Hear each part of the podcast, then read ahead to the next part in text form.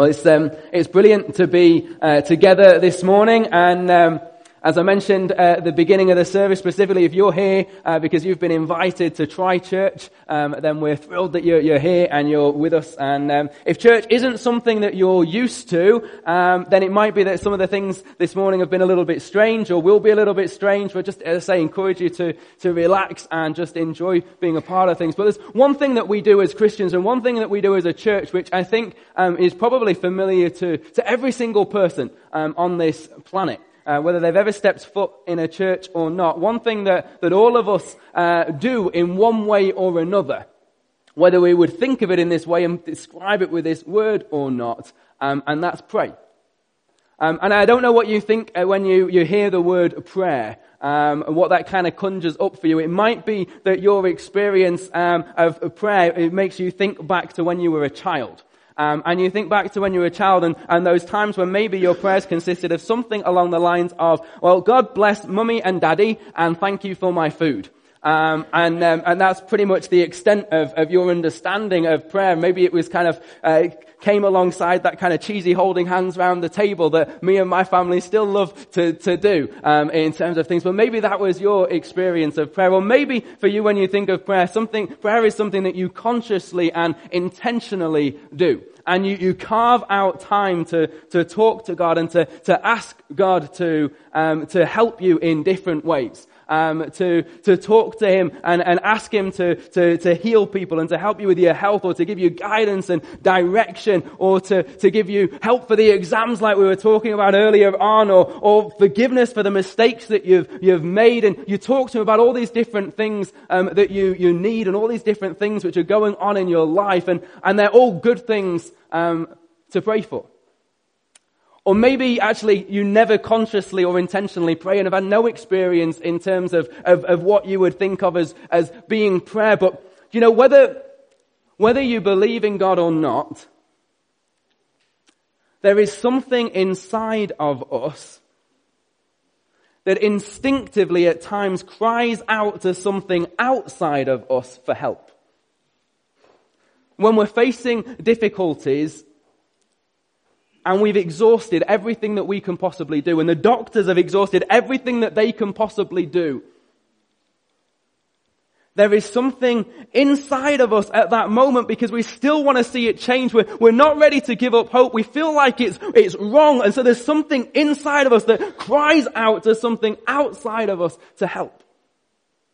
To change things, to act, to, to heal someone that we love, to change a situation at work or to help us with broken relationships in the, the family or to bring back to mind the things that we fear we're forgetting for our exams or whatever it, it might be.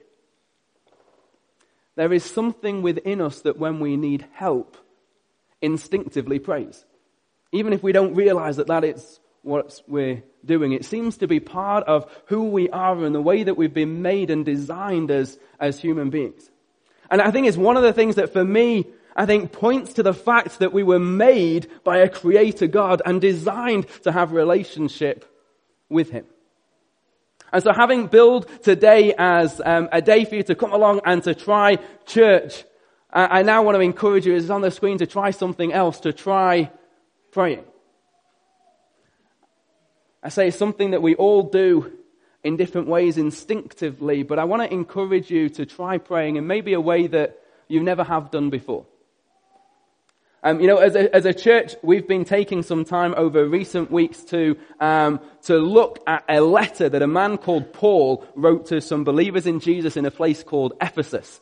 And um, this letter is part of what um, makes up the whole of the Bible. And, and one of the things that we love to do every single week when we gather together as, as church is to look at a part of the Bible. Um, and to, to, to learn from it the different things which it says there because we believe that the Bible is amazing and that through the Bible, the Bible is, is the key way that God speaks to us and teaches us and shows us things and helps us in our lives today. And so it's what we're going to do as we do every week. We're going to do it this morning. We're going to look at a part of the Bible and we're going to look at something that Paul talks about as he tells us about how he's been praying for these believers in Ephesus. And I want to encourage you, whether you would count yourself as a follower of Jesus or not, to adopt something of Paul's model um, as he prays here. So let's read it to start with, and then I'll try and unpack a little bit. Um, this is what Paul writes in uh, Ephesians 1, verses 16 to 21. He says, I have not stopped giving thanks for you, remembering you in my prayers. I keep asking that the God of our Lord Jesus Christ, the glorious Father, may give you the spirit of wisdom and revelation so that you may know him better. I pray that the eyes of your heart may be enlightened in order that you may know the hope to which he has called you, the riches of his glorious inheritance in his holy people, and his incomparably great power for us who believe. That power is the same as the mighty strength he exerted when he raised Christ from the dead and seated him at his right hand in the heavenly realms, far above all rule and authority, power and dominion, and every name that is invoked, not only in the present age, but also in the one to come. Now, I don't know what your prayers are like, but that doesn't sound much like a lot of my prayers over the years. You know, Paul doesn't start with a list of his needs and the things that he's asking God to, to, to help him with. And he, he doesn't pray that kind of repetitive prayer that you just kind of do by rote because it's the thing that you do with God bless mummy and daddy and the dog Fido and, and thank you for the food that I've got and help me to sleep tonight. His prayer revolves around wanting the Ephesians to know and to get hold of something in a different way that God would give them the spirit of wisdom and revelation, that He would open the eyes of their hearts so that they would know something more of who God is, so they would know something more of their identity and who they are in Christ, that they would know something more of where they belong and, and where they fit and what they're made for and the purpose that they have in life and how this changes everything. You see, whether you are a follower of Jesus or not, sometimes life knocks you down and beats you up, doesn't it? You know, someone mistreats you or they, maybe they, they say something that pulls you down and it, as much as you know it's just words, it, it kind of takes root and it sticks and it hurts. Maybe you get some bad news. Maybe to do with your job and you're going to be made redundant, or maybe to do with um, your health or your marriage.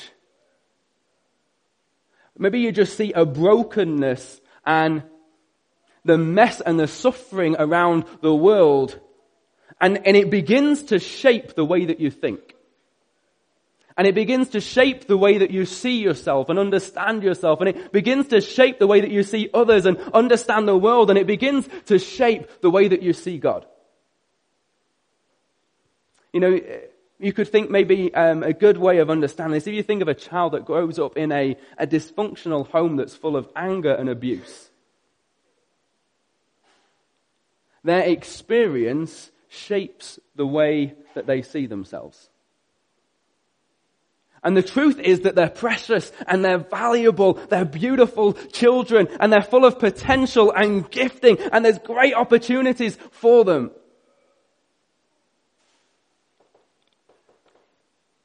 But how hard is it for them to see that truth when life has knocked them down so hard and so often?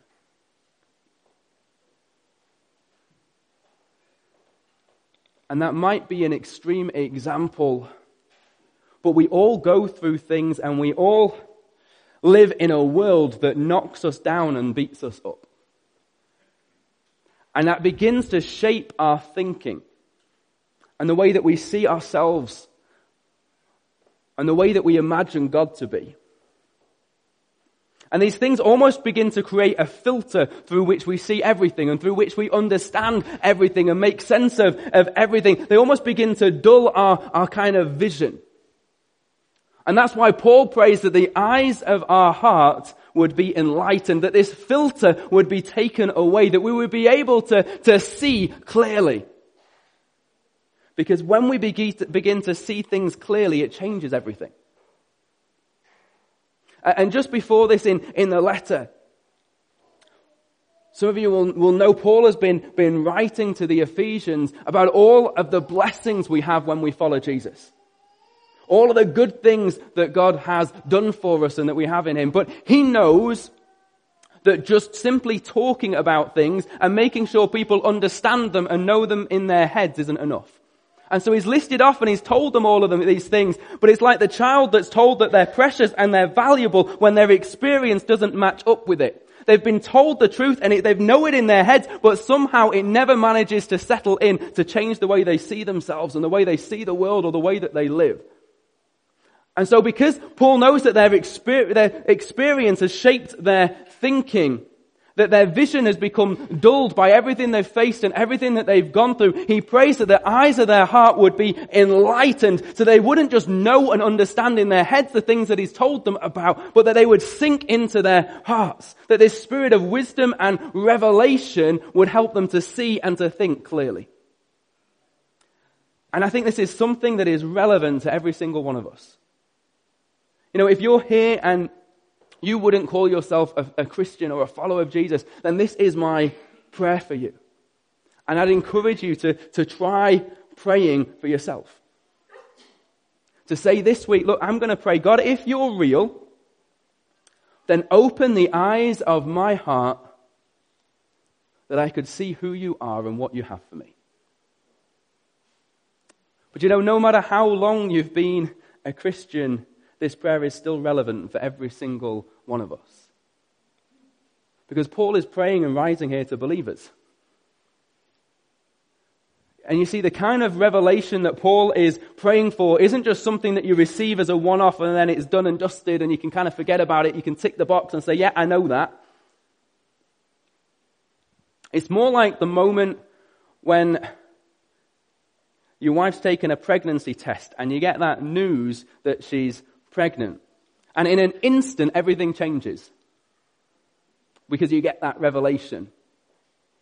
But then as you watch your wife's tummy grow, and you go to the midwife appointments and you see the baby on the screen and you get to hear their heartbeat and then you feel them kick and then you get to hold them in your hands and then you get to start this amazing journey of just getting to know them. You realize that there is that moment of instant revelation, there was so much more that was to be revealed. There was so much more for you to get to know. There was so much more in the journey for you to get to know them better. And in the same way, everything changes that moment when you choose to follow Jesus. In an instant, everything changes. But there is so much more to discover. There is so much more that God has for you and wants to reveal to you as you get to know Him better. And Paul knows that if we are going to go on this journey of getting to know God better, that we can't do it on our own. We need the Holy Spirit's help to reveal these things to us. You know, today is, is traditionally would be called Pentecost uh, Sunday. It's a day when we celebrate the work of the Holy Spirit and how he works in our lives. And a key part of the work that he wants to do in our lives is simply to reveal to you and to me who God is and who we are in Him, how He loves us, and the hope that we have. That's why the first thing that, that Paul prays then is that the God of our Lord Jesus Christ, the glorious Father, may give you the spirit of wisdom and revelation so that you may know Him better.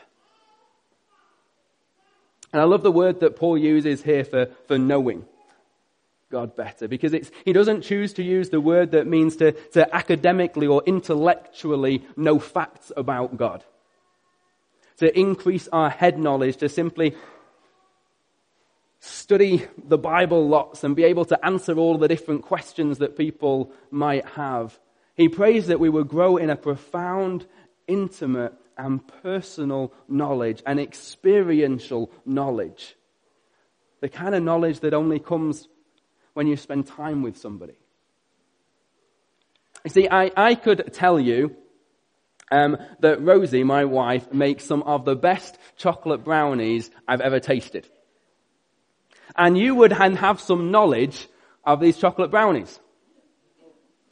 And if I say, well, you want to know these chocolate brownies better, I could then tell you a list of the ingredients and I could give you the recipe and I could tell you about how they're kind of crusty on the outside but gooey on the inside.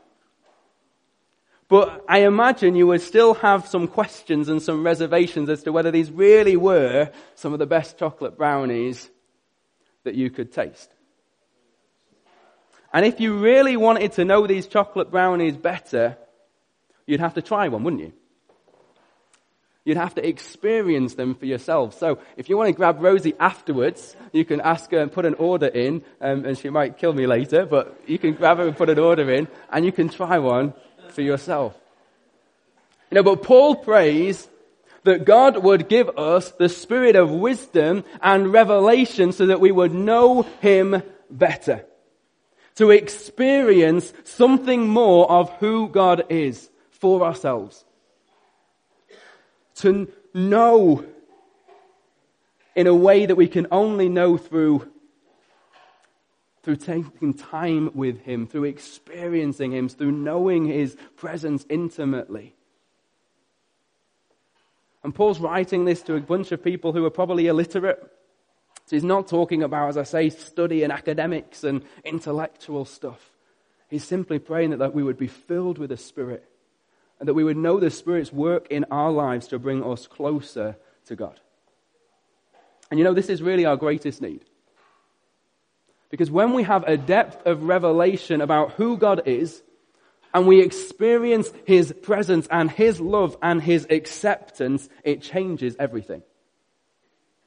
You know, it's good to pray for our physical needs and our financial needs and for provision and for, for guidance and for healing and for help and all those different things that we pray for. They're not bad things to pray for. God loves us and He cares for us and He wants to, to bless us and He wants us to ask Him and talk to Him about those needs in our lives.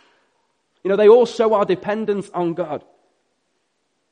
But none of them compare to the greatest need that we have to know Jesus more deeply. And if we never pray that we would know Jesus more deeply, or that our families would, or that as a church we would, or that the people that we love would, then something has gone awry in our hearts. And if you were if you were here today and you're not a follower of, of Jesus, God is wanting to reveal himself to you in a new way. For you to know his love and forgiveness and his acceptance as you choose to follow him. But you know, once you've made that decision, it's not job done, let's move on, I've got it. All of us can have an increasing, growing revelation of getting to know God better. And So I want to encourage all of us to adopt Paul's prayer as our model as we try praying through this week.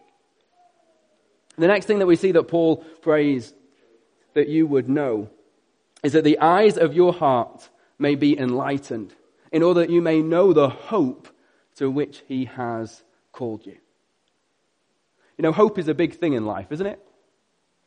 And there's a chap called Viktor Frankl. Um, he was a survivor of Auschwitz, and um, he was actually moved around to a number of other Jewish concentration camps as well. And, and he writes about how hope was the single most important factor in surviving in the camps. he ranked it as even more important than good physical health. He tells a story of a man who was convinced that they were going to be liberated from the concentration camps by Christmas. And this hope kept him alive and it kept him positive for months. And then Christmas came and went. And they weren't liberated. And at that point, he simply curled up and died. When a prisoner lost hope, Frankl said he lost his spiritual hold. No, hope is the engine that drives our, our lives. We cannot live without hope. And we live, and the way that we live in the here and now is determined by the hope that we have for the future. So, what is it that you are holding on to for the future? What is it that you, your hope is in? You know, and normally when we think about hope, we mean something that is uncertain.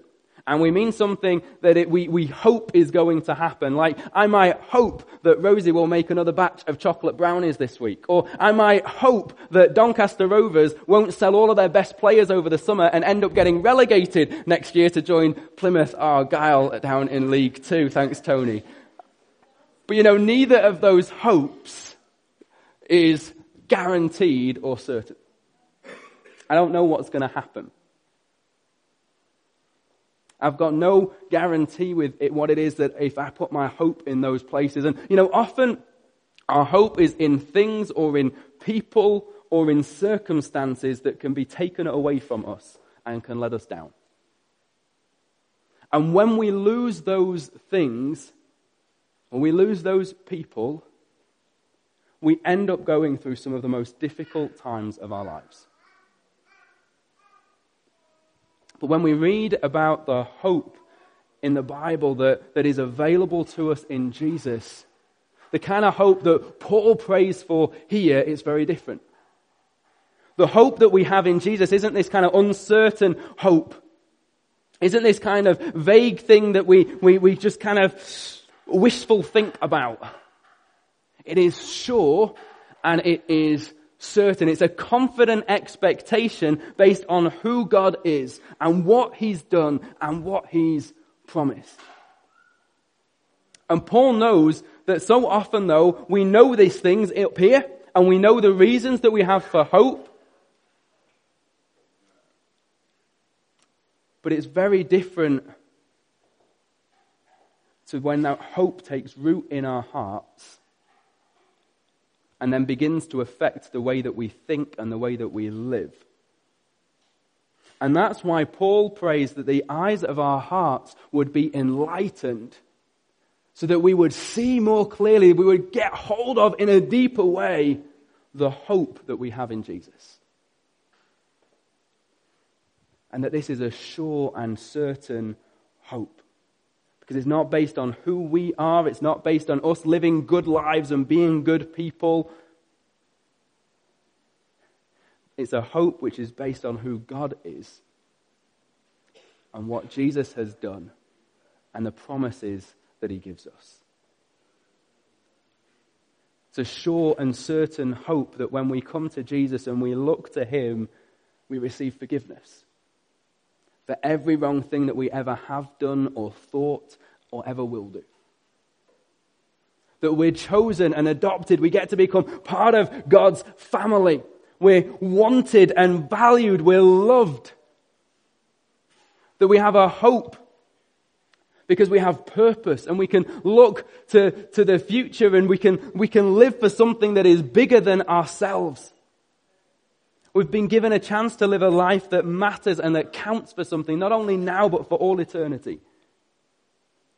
And so Paul prays specifically then beyond this. He doesn't just pray generally that we would get, get hold of hope. He prays specifically that we would get hold of two of the big reasons that we have to hope. That we would see that we have hope of the glorious inheritance in Him that we have hope for the future. That's what inheritance is. It's something that we don't yet have, but we can look forward to that is going to be ours. That there is a day coming when there will be a whole, the whole earth will be made new. And we will be given new bodies. And all of the, all of the different things that, that we hope for, all the different things that we see around that are wrong, all of the aches and the pains would be gone. You know, sometimes I thought this was a really helpful way. It helped me to kind of get to grips and understand understanding. Sometimes when we see someone who's struggling, so we go and visit a friend in hospital, or we just see somebody who's going through a really difficult time in life, sometimes we look at them and we describe them and we say they look like a shadow of their former self. I'm sure you've all kind of come across that phrase. You all know what it, it means. What Paul wants us to get hold of is that right now when we look at this world and we look at this earth, we see a shadow of its future self. That he wants us to, to get hold of the fact that while in the here and now, We are called on to, to be a blessing to our town as we talked about earlier. We want to see this earth be a good place. We want to see people be blessed. We want to care for the environment. We want to see people healed. We want to do all this different good stuff and we want to work at that. And while that's important, Paul wants us to get hold of the fact that we do that not from a place of fear because otherwise we're, we're scared as to what's going to happen, but we can do it from a place of hope knowing that we're doing it as to, to show people something of the foretaste, something of the good that is ahead that we have to look forward to, of the time when the earth will be made new, when our bodies will be made new, when there'll be no more suffering or violence or war or sickness or pain or fallings out and arguments or bitter words that pull you down. A time when there'll be no more tears and when it will be wonderful.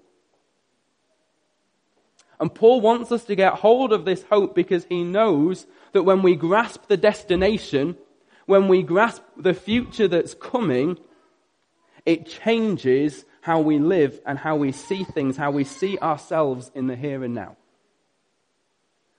Because we're no longer driven by fear. We're no longer focused on keeping hold of what we've got because we don't know what might be around the corner but we're set free to be able to be people who are generous and think of others because we know that the best is yet to come. And he goes on and says, not only do I pray that you would know the inheritance that you have for the future, but I pray that the eyes of your heart would be enlightened, that you would know his incomparably great power for those of us who believe. That it's the same power that raised Christ Jesus from the dead that lives in you and me when we follow Jesus. And Paul doesn't pray, and I think this is a, a important for us to get and just to begin to shape the way that we pray. Paul doesn't pray that, that God would give them more power so that they were able to do things. Paul prays simply that their eyes would be opened, that their heart would be opened to see the power that they already have in Jesus. And this is a truth that might be familiar to, to a lot of us. But I wonder how much, how much we really know that the same power that raised Christ Jesus from the dead lives in us. How much we really know that in a way that it shapes our thinking and it shapes our actions? How much do we live in light of it? That the same power that raised Jesus from the dead, that seated him on the throne in heaven, that gave him all authority, is in us. And getting hold of this in a deeper and a deeper and a deeper way is so important as we look to live for Jesus. You know, you, you might be struggling with a, a cycle of behavior or a habit or a cycle of thinking that you don't think that you have the power to overcome or to be free from. To change things. Or you might want to be doing something positive. You might want to be uh, getting involved in some kind of thing in the church, or you might want to be able to, to, to share about Jesus with your, your friends or people that you, you love, but you just don't feel like you've got it in you. You just don't feel like you're enough on your own. It's too much. But the truth is that once you have been, once you have accepted Jesus, and you've received the Holy Spirit, that you already have a power that is greater than any other power at work in your life. That the same power that raised Christ Jesus from the dead is in you. Jesus was clinically declared dead and he was in a tomb for three days. And then God the Father released his power and raised him from the dead. And Paul is saying that that same power, that same death defeating, grave overcoming power is at work in every single one of us who chooses to follow Jesus. And it's a power unlike any other and greater than any other. And so he's simply praying, not that we would have more power because there is no greater power. He's simply praying that the eyes of our heart would be enlightened, that we wouldn't just understand this as a concept and a truth in our heads, but our hearts would be opened to see this as it really is. So that it would begin to shape our thinking and shape our living so that we would know that there is nothing that we face that is too much for us to overcome because we have God's power in us. And this is the hope that Paul is praying that we would know better and is calling us to hold fast to because it's the hope that will see us through every trial of life. You know, right now, I know in this room there will be some of you who are facing tough circumstances. And those of you who aren't will be soon because it's just life, isn't it? And you might not be sure what the outcome is, is going to be. You might not be able to see hope in your situation. And do you know, on your own, you can't see that hope. Because we've been so beaten up and knocked down by life that that filter is there, that it shapes the way we see things and it shapes the way that we think. Our vision is dulled by our experience. And that's why we need the Holy Spirit to come into our lives and to open the eyes of our hearts so that we can have hope in Jesus. That's why we need to pray this prayer that, that Paul prays for the Ephesians. And so today, my encouragement is not only that you would try church, but it's that you would try praying.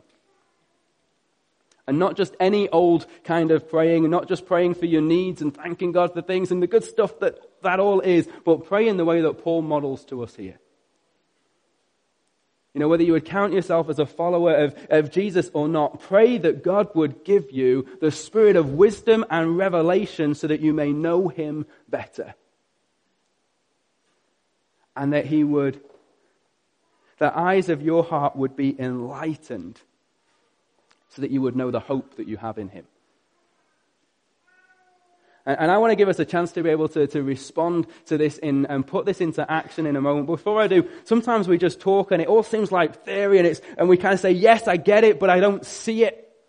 And so I thought it'd be great just to, to hear from someone who has experienced something of the power of God and the hope of God at work in their life. And so um, I've asked Jacqueline just to come up and, um, and share a little bit with us, um, just briefly, about the difference that it's made to her as she's gotten to know God better and experience the hope He has for her and the power of God at work in her life. So thanks, Jacqueline. Coming up.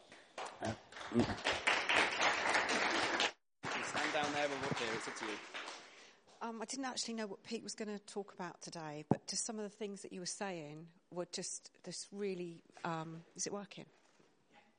Um, it just really resounded with me. Um, that power, um, I'm ashamed to say that every day for 14 years I would wake up and say, I don't want to do this anymore. I don't like the power that it's got over me. I feel awful. I feel awful about myself. I feel ashamed.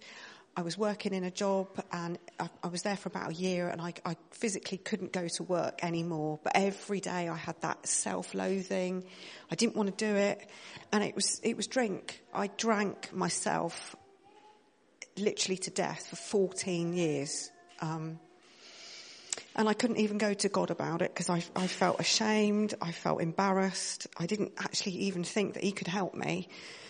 And then Pete was saying about He's given us all power and all authority. And I didn't ask Him, but last year I was quite ill. Um, I was in hospital with my son Alex, and it was literally the end of the road. You know, the doctor said to my son, you know, your mum might not come out of there. She might go into cardiac arrest and, you know, it could be the end of the road. And I, I just prayed to God, just show me a different way, Lord.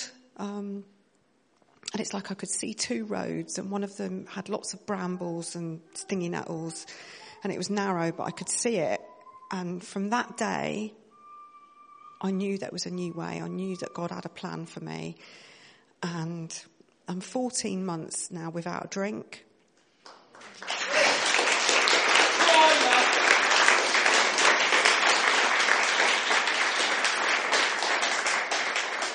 And it's just, it's just literally having that realization, and I think Pete brought it out about three weeks ago that God loves me and He loves everyone just as much as Jesus, His Son. And it's just literally just grabbing hold of that hope and putting all your faith and all your focus on God because He wants to help you.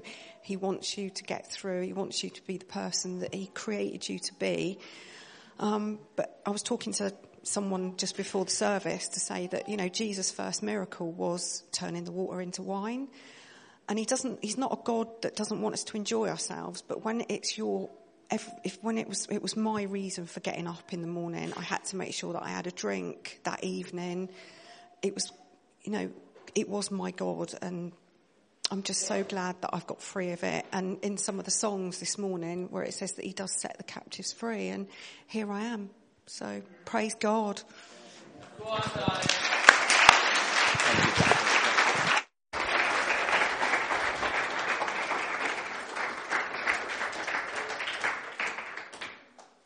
Fantastic. It's great, Jacqueline. And it's great to hear stories, isn't it, of God at work. Um, and to know that this isn't just something that we talk about as a nice idea. This isn't just something that God was about 2,000 years ago, but this is how God is at work and wants to be at work in every single one of our lives, here and now, today. And that He loves us and that He cares for us and He has hope for us. And so, if you're here today and that you have, have never made the decision to, to follow Jesus, and, and to be able to have this kind of personal relationship with God that, that we've been talking about, to, to be forgiven and to, to have uh, not only hope in the here and now, but hope for all eternity. You know, we want to give you an opportunity this morning to be able to make that decision. It's the best decision that you can ever make. And, and we're going to pray a prayer together in a moment. And uh, if you want to make that decision to choose uh, to follow Jesus, then I just want to encourage you to pray this prayer with us. It's not going to be something on your own. I'm going to be inviting everybody who wants to to pray this prayer. And then if you're making that decision for the first time, say, yeah, actually, you know what? I want to start on this journey of relationship with Jesus. Then I'd love you to come. We'll have some people available here at the front at the end to come and to tell them. Um, and they'd love to talk to you more about what that means and just to pray for you as you get started um, on that journey. So please do that. And it, it might be that you're here today and you don't know Jesus and you don't feel ready to do that. And, you know, I want to, to encourage you, if that's the case, to say, okay, God, if you're real, I'm going to pray this prayer and just see what happens. If you're real, I'm, I'm, going to pray this prayer and just ask you to show yourself to me, to open the eyes of my heart, to see that, see things in that different way, if that's really something that you're able to do.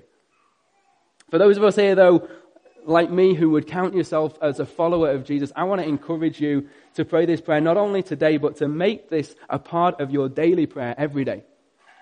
I've been really struck by it, and, and it's really kind of caught my heart, and I've been praying it through this week for myself.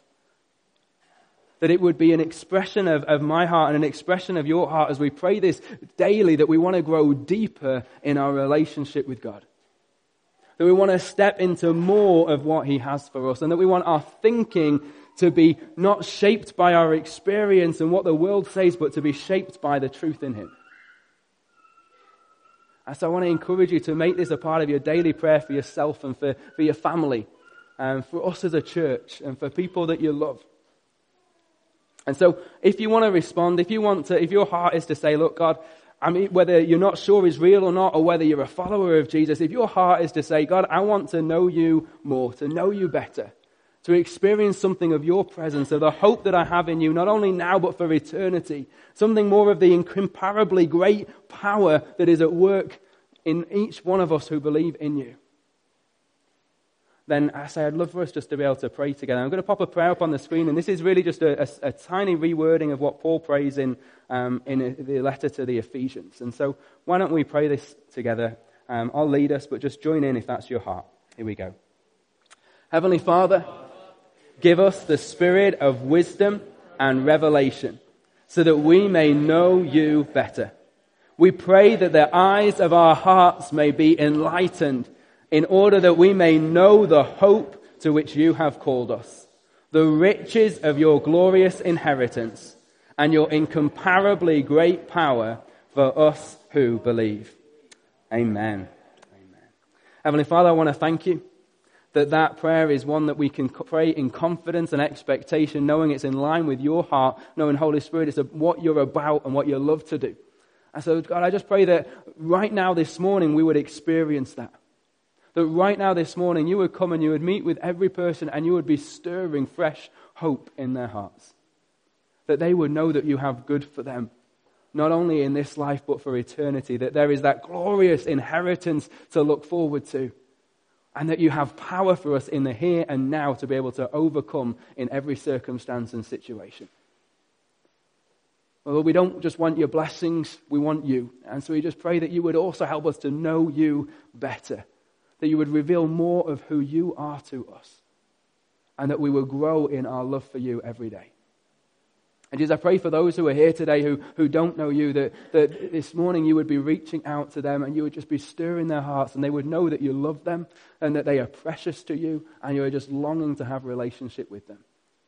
Come and bless each of the people here, God, in Jesus' name. Amen.